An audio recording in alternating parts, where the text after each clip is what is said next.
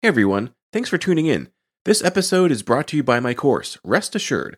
If you've been struggling with falling asleep, or staying asleep, or just not waking up feeling well rested, you've come to the right place.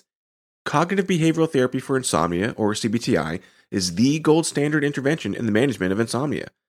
Rest Assured is a digital course that walks you through CBTI step by step with everything you need to succeed.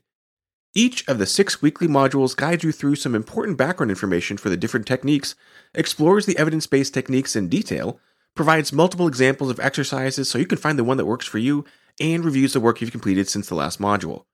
And rest assured, it's just not another DIY left to your own devices, but rather, you get direct access to me, a board certified sleep physician, in twice monthly office hours, where you can ask me face to face any questions you may have about the course material.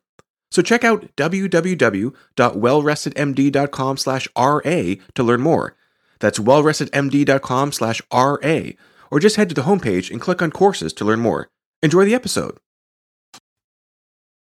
Hey there, friends and neighbors. You're listening to the Well Rested Podcast, episode number 71 Rest Assured. I'm your host, Dr. Joshua Lennon. If you've been struggling with your sleep, wanting to wake well rested, now you can rest assured. In this week's episode, I'll provide an overview of my brand new online course for cognitive behavioral therapy for insomnia, Rest Assured. In episode 43, I formally introduced the concept of CBTI, Cognitive Behavioral Therapy for Insomnia. This is the evidence based best practice for the treatment of insomnia.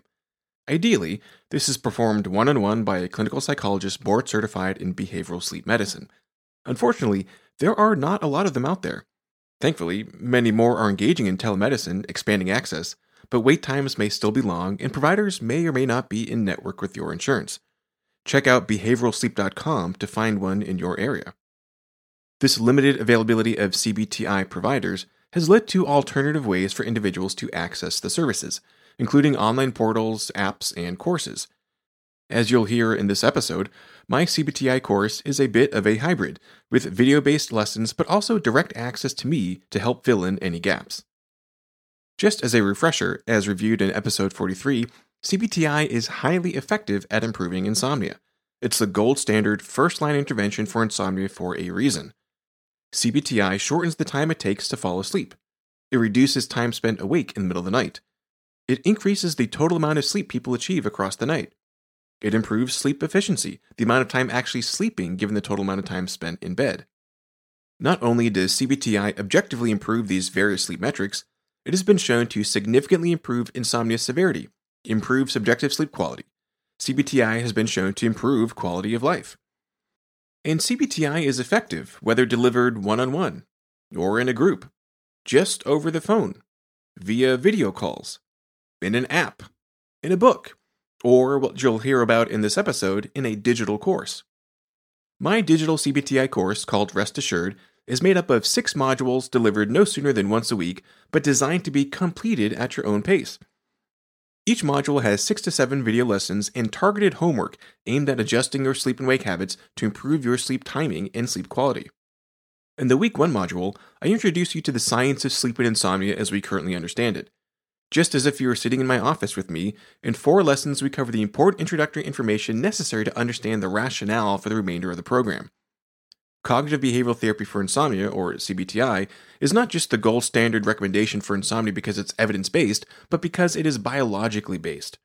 In the first lesson, we cover Sleep 101, including the different rhythms of life, that is, the macrostructure of sleep homeostasis and the circadian rhythm. We then zoom in on the microstructure of sleep, the ultradian rhythm, the different stages of sleep, their proportions, and how they fluctuate across the period of sleep. We look into what's considered the range of normal for duration of sleep and how that evolves across the lifespan. In the second lesson, we cover sleep difficulties and their sources. This includes factors in the sleeping environment such as light and sound levels, medical disorders and medications that could affect sleep, mental health issues that could interfere with our sleep, and intrinsic sleep disorders such as sleep disordered breathing or restless legs, and how they may present as difficulty falling asleep or staying asleep. In the third lesson, I introduced the framework used to understand insomnia. Codified by the late Art Spielman over 30 years ago, it is known as the 3P model of insomnia. The first P is predisposing, things in your personal and family background that put you at higher risk for sleep problems, but have never directly caused them. The second P is precipitating. This is the sudden life event, the stressor that triggered the onset of sleep trouble, like a change in job, health, or relationships.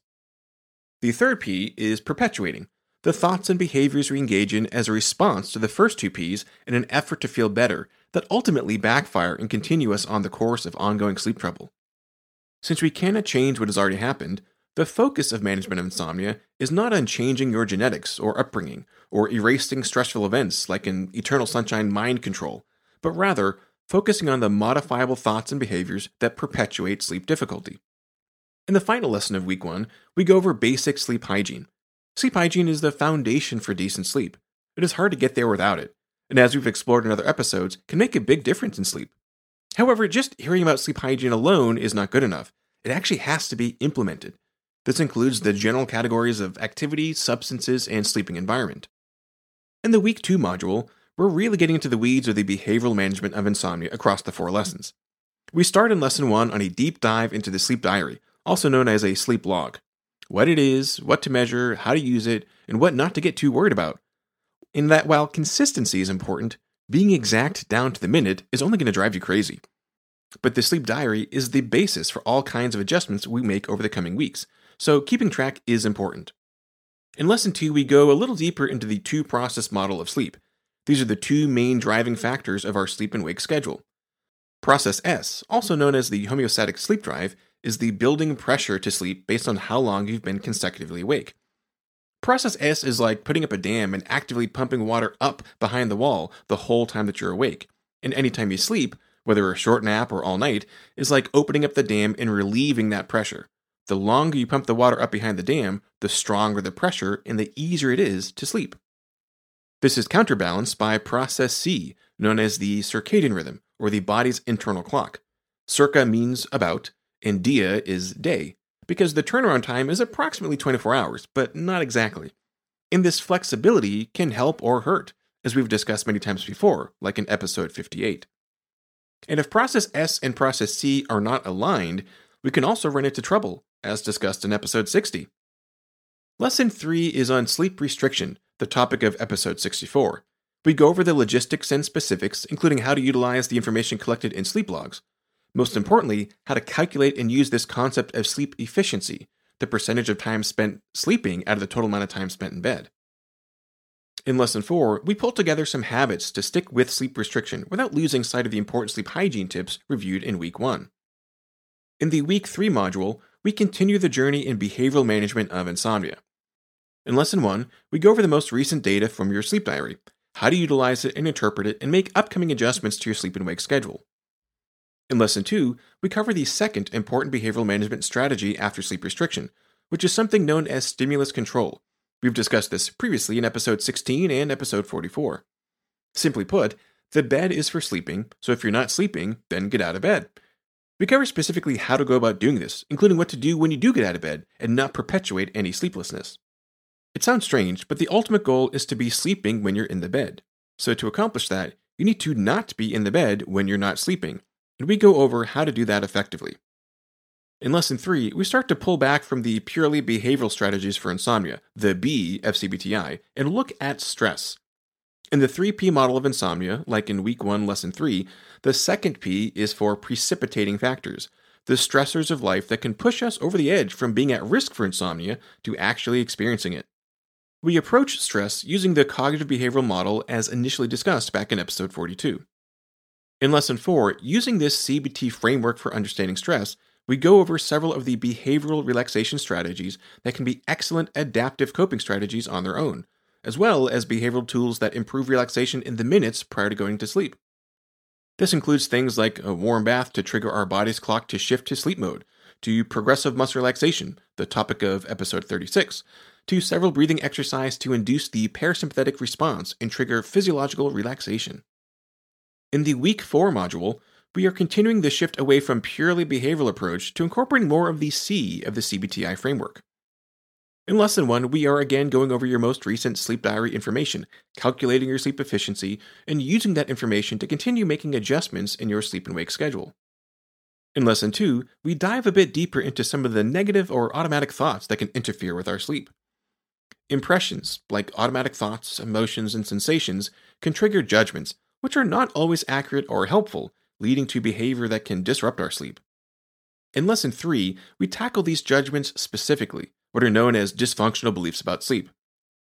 As discussed in episode 57, whether the thought or judgment is accurate or misleading isn't quite as important as whether it functionally supports your sleep wellness or sabotages it.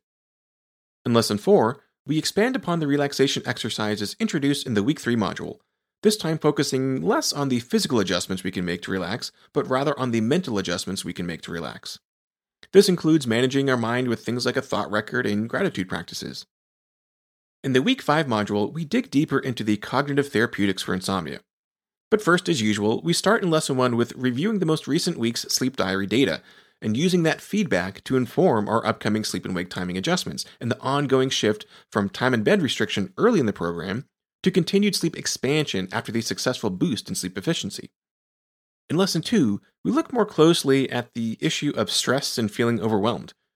We discuss specific exercises to help sort through the clutter of mind racing and find alternatives to avoidance behaviors that give our inner worrier the time and space it needs while avoiding the inevitable pushback that comes from just trying to suppress it.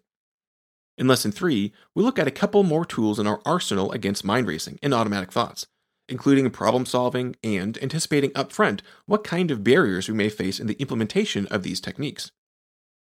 In Lesson 4, just as in the last few weeks, we look again at a wider range of relaxation techniques to help calm our bodies and minds, including an exercise I do in my own family each night at our dinner table. The Week 6 module is the last one of the course, pulling together everything learned over the first five weeks. In Lesson 1, we go over the most recent week's sleep diary information to make any further adjustments in your sleep and wake timing moving forward. Lesson 2 brings together several of the techniques learned throughout the course and ties them specifically back to the 3P model of insomnia introduced in week 1, and how we can use these tools to address your insomnia perpetuating factors, and how to deal with insomnia precipitating factors, and even lower your predisposing factors to insomnia. In Lesson 3, we look at what to do if and ever sleep troubles return, including reinforcing the basics emphasized across the course in this podcast, as well as when it's important to seek outside help from a sleep medicine provider to look specifically at other sleep disorders that can masquerade as insomnia. In Lesson 4, I introduced the idea of the successful sleep plan utilizing the tools learned across the course. And in Lesson 5, we pull all these tools together for you using the Insomnia Inoculation Checklist, including all the exercises and techniques introduced from sleep hygiene to behavioral changes or cognitive interventions and relaxation techniques to come up with a personalized action plan in case of emergency, your successful sleep plan. So there you have it. Rest assured, the Cognitive Behavioral Therapy for Insomnia online course from the Well Rested MD. No gimmicks, no tricks, no nonsense. Just an accessible format of the same cognitive behavioral therapy for insomnia intervention discussed in episode 43, the gold standard first line recommended treatment for insomnia. Not more drugs or more sleep studies. From the American Academy of Sleep Medicine and the American College of Physicians, if you're experiencing insomnia, the first line intervention they recommend is CBTI, which is exactly what you'll get with Rest Assured. And not only that, in addition to the weekly video lessons that you can tackle at your own pace, there are several helpful bonuses, including worksheets and audio versions of many of the exercises that you can download as well. And finally, in contrast to many of the DIY formats for CBTI you may find elsewhere, with Rest Assured, you'll get direct access to me, a board certified sleep medicine specialist, with bi weekly office hours live on video to answer any questions, clarify any points in the video lessons, and assist any student to help master the material to improve his or her sleep. For a limited time, I am offering all of this six modules of video lessons dripped once a week of cognitive behavioral therapy for insomnia, 13 bonus files for download, and ongoing twice a month live office hours with me, all of that for free. But spots are limited. Sign up at wellrestedmd.com. Reserve your spot for totally free access to the Rest Assured online course for CBTI at wellrestedmd.com or get on the waiting list for the next available cohort. Thank you so much for listening and don't forget to drop me a voicemail with your questions. That's www.wellrestedmd.com. Thank you, and may you sleep well.